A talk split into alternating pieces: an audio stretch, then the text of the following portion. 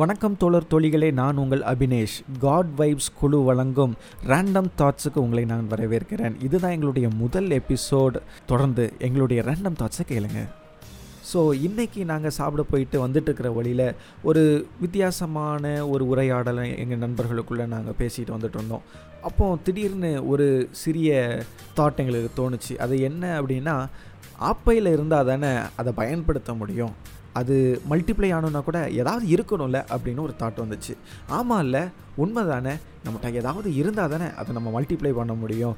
ஒன்று ராஜாக்கள் பதினேழாம் அதிகாரம் பதினொன்று பன்னெண்டாவது வசனத்தில் என்ன நடக்குதுங்கிறத உங்களோட நான் சொல்கிறேன் எலியா அப்படின்னு ஒரு தீர்க்கதரிசி இருந்தார். அவரை ஆண்டவர் ஒரு இடத்துக்கு போக சொன்னார். ஸோ இந்த பயணப்பட்டு வந்து கொண்டு இருக்கிற பாதையில் இவருக்கு திடீர்னு வயிறு பசி அப்போ ஒரு விதவை பெண் விறகு பொறுக்கிக்கிட்டு இருக்கிறத பார்க்குறாரு. அந்த விதவைகிட்ட போய் இவர் என்ன கேட்குறாருன்னா எனக்கு கொஞ்சம் தண்ணி கொண்டு வா அப்படின்னு சொல்கிறாரு இந்த விதவை தண்ணி எடுக்க வீடை பார்க்க திரும்பவும் இவர் திரும்பியும் கூப்பிட்டு என்ன சொல்கிறாருன்னா அப்படியே கையில் ஒரு ஆப்பத்தையும் சுட்டு கொண்டு வா அப்படின்னு சொல்கிறாரு உடனே இந்த அம்மா கொடுக்குற ரிப்ளை என்ன அப்படின்னா ஏன்ட்டையே ஒரு கைப்பிடி மாவும் கொஞ்சோண்டு எண்ணெயும் தான் இருக்குது அப்படின்னு சொல்கிறாங்க ஆமாங்க ஆண்டவர் இந்த விதவை பெண்ணின் வாழ்க்கையில் ஒரு அற்புதத்தை செஞ்சார். இந்த மாவு குறையவும் இல்லை அந்த எண்ணெயும் குறையலை. இது நம்ம எல்லாருக்கும் தெரிஞ்ச ஒரு கதை தான் ஆனால் ஆண்டவர் இன்னைக்கு இந்த கதை மூலமாக தாங்க எங்களோட பேசினார்.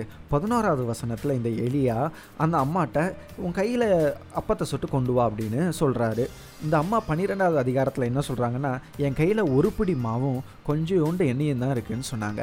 அந்த அம்மா கையில் இருந்ததை அவங்க அறிஞ்சிருந்தாங்க. ஆமாங்க இன்றைக்கும் அநேக தாளந்துகளை ஆண்டவர் நமக்குள்ளே வச்சுருக்கிறாரு. இன்றைக்கி அநேகர் என்ன நினைக்கிறோன்னா நம்ம தாளந்தே இல்லை நம்மளால் எதுவுமே முடியாது.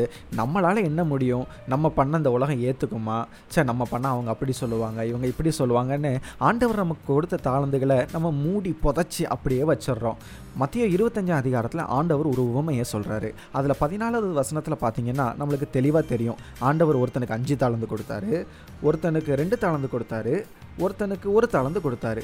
ஆமாங்க ஆண்டவர் நம்ம எல்லாருக்கும் தாளந்துகளை கொடுத்துருக்காரு. ஆனால் அதை நம்ம கண்டுபிடிக்கணும்னு அவர் விரும்புகிறாரு நம்மளுக்குள்ளே இருக்கிற தாளந்துகளை நம்ம கண்டுபிடிச்சாதான் அதை நம்மளால் மல்டிப்ளை பண்ண முடியும். அதுக்கு ஆண்டவர் நம்மளுக்கு பலன் அளிக்கவும் முடியும். முதல்ல என்னால் முடியாது அப்படிங்கிற ஒரு வார்த்தையை நம்ம அகராதியிலேருந்தே எடுத்து போட்டுறணும்.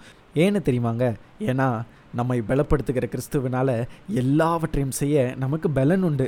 ஆமாங்க நமக்கு ஆண்டவர் பலன் கொடுத்திருக்கிறார். அவர் நம்மளோடு இருந்து நம்மளை பலப்படுத்தவும் செய்கிறார். நம்மளுடைய தாழ்ந்துகளையும் நம்மளுடைய திறமைகளையும் நம்ம வளர்த்து கொள்ளும் பொழுது அது அநேகருக்கு பயனுள்ள ஒரு காரியமாக தேவன் நம்ம வாழ்க்கையில் அதை மாற்றிவிப்பார். ஆமாங்க வாங்க இன்னையோட இந்த முடியாது என்னால் எதுவும் இல்லை என்கிட்ட எதுவும் இல்லை அப்படிங்கிற காரியத்தில் நான் தூக்கி போட்டுட்டு இந்த விதவை பெண் எப்படி தன் கையில் இருக்கிற ஒரு சின்ன விஷயத்தை அந்த கொஞ்சமான விஷயத்தை அவள் வெளிக்கொண்டு வந்தாலோ அதே மாதிரி நம்மளும் நம்ம கையில் இருக்கிற சின்ன சின்ன விஷயங்களை ஆண்டவருக்காக வெளிக்கொண்டு வருவோம். அப்போ தேவன் நம்மளை ஆசீர்வதிப்பார்.